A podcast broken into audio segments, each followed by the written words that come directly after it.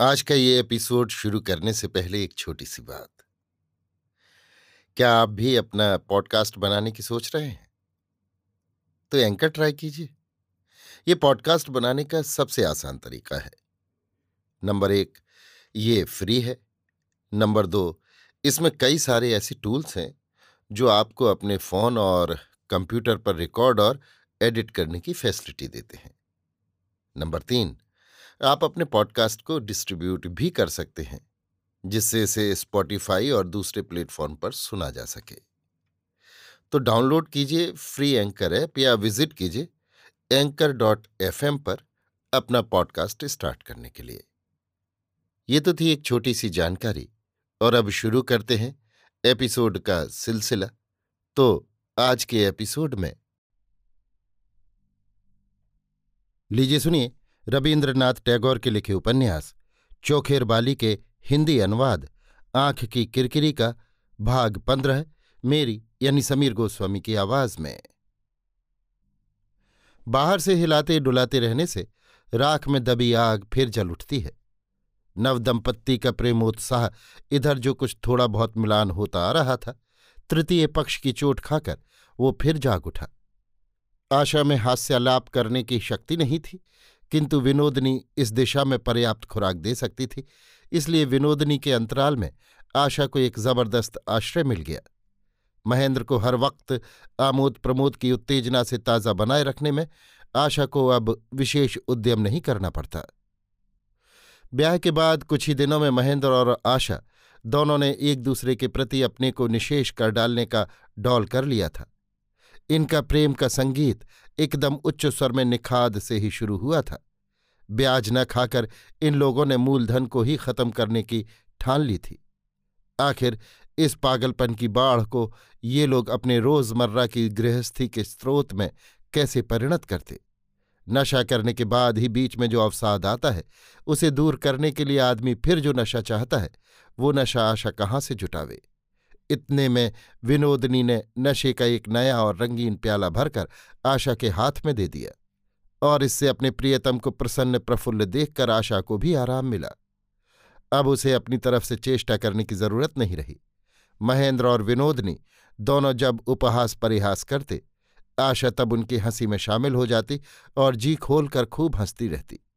ताश के खेल में महेंद्र जब आशा को बुरी तरह धोखा देता, तब वो विनोदनी को पंच मानकर सकरुण अभियोग की अवतारणा करती और महेंद्र जब आशा से कोई मज़ाक या असंगत कोई बात कर बैठता तो आशा इसी प्रत्याशा में रहती कि विनोदनी उसकी तरफ़ से समुचित उत्तर देकर उसकी बात रख ले।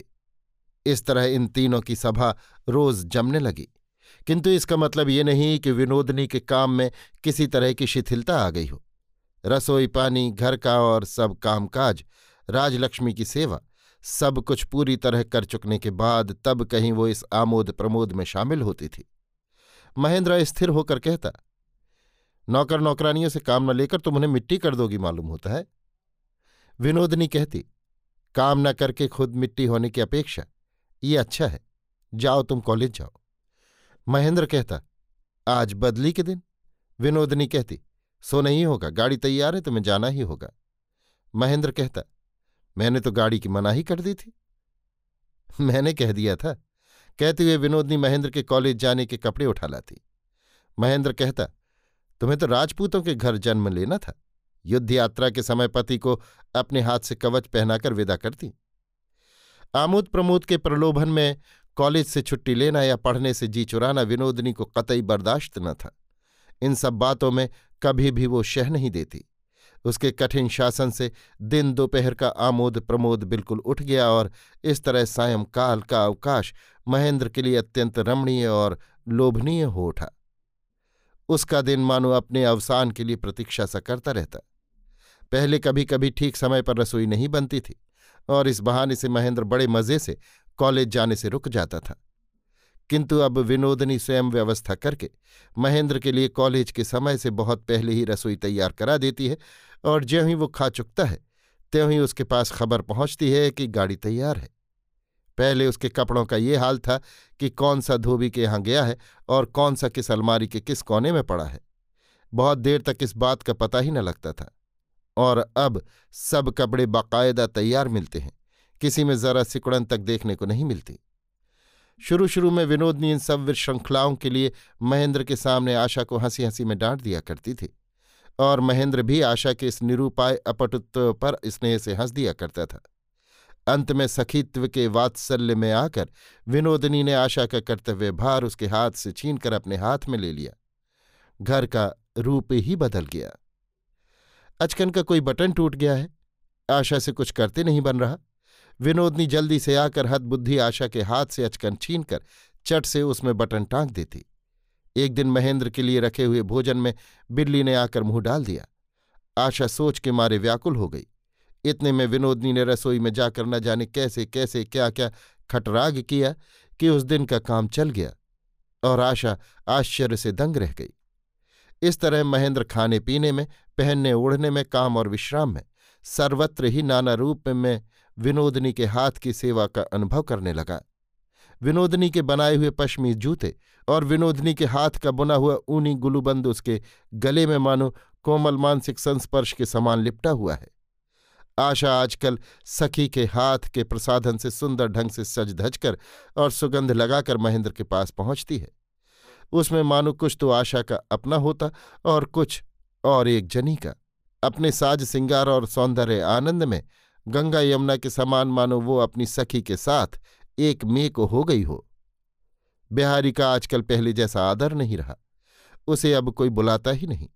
बिहारी ने महेंद्र को लिख भेजा था कि कल रविवार है, दोपहर को आकर मैं माँ के हाथ की रसोई खाऊँगा। महेंद्र ने देखा कि रविवार बिल्कुल मिट्टी हो जाएगा। चट से उसने लिख भेजा, रविवार को एक खास काम से मुझे बाहर जाना है। फिर भी बिहारी खाने पीने के बाद एक बार महेंद्र की घर की खबर लेने चला आया। नौकर से पता चला कि महेंद्र घर में ही है बाहर नहीं गया। जीने से ही महेंद्र भैया पुकारता हुआ वो महेंद्र के कमरे में पहुँच गया।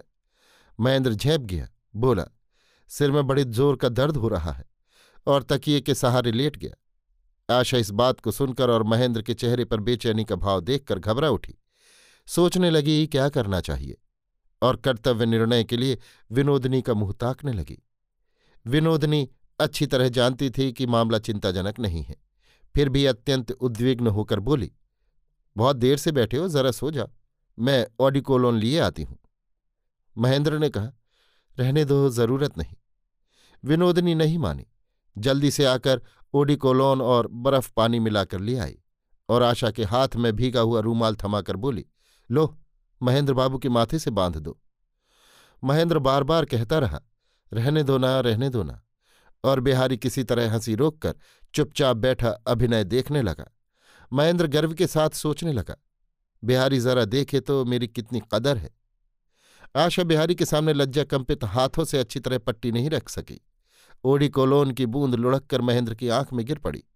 विनोदनी ने आशा के हाथ से रूमाल छीनकर अपने निपुण हाथों से सावधानी से पट्टी बाँध दी और दूसरा एक कपड़ा ओडी कोलोन के पानी में भिगोकर थोड़ा थोड़ा पट्टी पर निचोड़ दिया। आशा घूंघट को और भी जरा नीचा करके पंखे से हवा करने लगी। विनोदिनी ने स्निग्ध कंठ से पूछा, कुछ आराम मिल रहा है? इस तरह अपने कंठ स्वर में मधु उड़ेल कर विनोदनी ने कनखियों से एक बार बिहारी के मुँह की तरफ़ देख लिया। देखा, बिहारी की आँखें कौतुक से हंस रही हैं। सारा मामला उसके लिए प्रहसन है। विनोदनी ने समझ लिया कि इस आदमी को भरमाना आसान नहीं, कुछ भी इसकी नज़रों से छिपाया नहीं जा सकता। बिहारी ने हँसते हुए कहा विनोदा भाभी इस तरह की सेवा शुश्रूषा मिलती रही तो रोग घटेगा नहीं, बल्कि बढ़ने की ही ज़्यादा संभावना है। विनोदनी ने कहा, सो भला हम मूर्ख स्त्रियाँ क्या जाने? आप लोगों के डॉक्टरी शास्त्र में शायद ऐसा ही लिखा होगा? बिहारी ने कहा हाँ हाँ सो तो है ही। सेवा देखकर मेरे सिर में भी दर्द शुरू हो रहा है। लेकिन मेरे जैसे जले भुने माथे को बिना इलाज के चटपट अच्छा हो जाना पड़ता है। महेन भैया के माथे में ज़ोर ज़्यादा है। विनोदनी ने भीगी हुई पट्टी को उतारते हुए कहा, ज़रूरत क्या है मुझे? मित्र का इलाज मित्र ही करें। बिहारी रंग ढंग देखकर भीतर ही भीतर झुंझला उठा था। इधर कई दिन वो अध्ययन में व्यस्त था। इस बीच में महेंद्र, विनोदनी और आशा ने मिलकर अपने आप इतनी उलझन पैदा कर ली है, ये उसे नहीं मालूम था।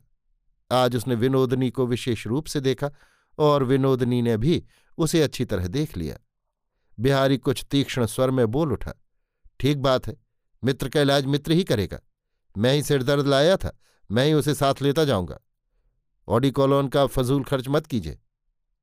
और फिर आशा की ओर देखकर बोला, भाभी, इलाज करके बीमारी अच्छी करने की अपेक्षा, बीमारी ना होने देना ही अच्छा है। अभी आप सुन रहे थे रविन्द्रनाथ टैगोर के लिखे उपन्यास, चोखेर बाली के हिंदी अनुवाद, आँख की किरकिरी का भाग पंद्रह, मेरी यानी समीर गोस्वामी की आवाज़ में।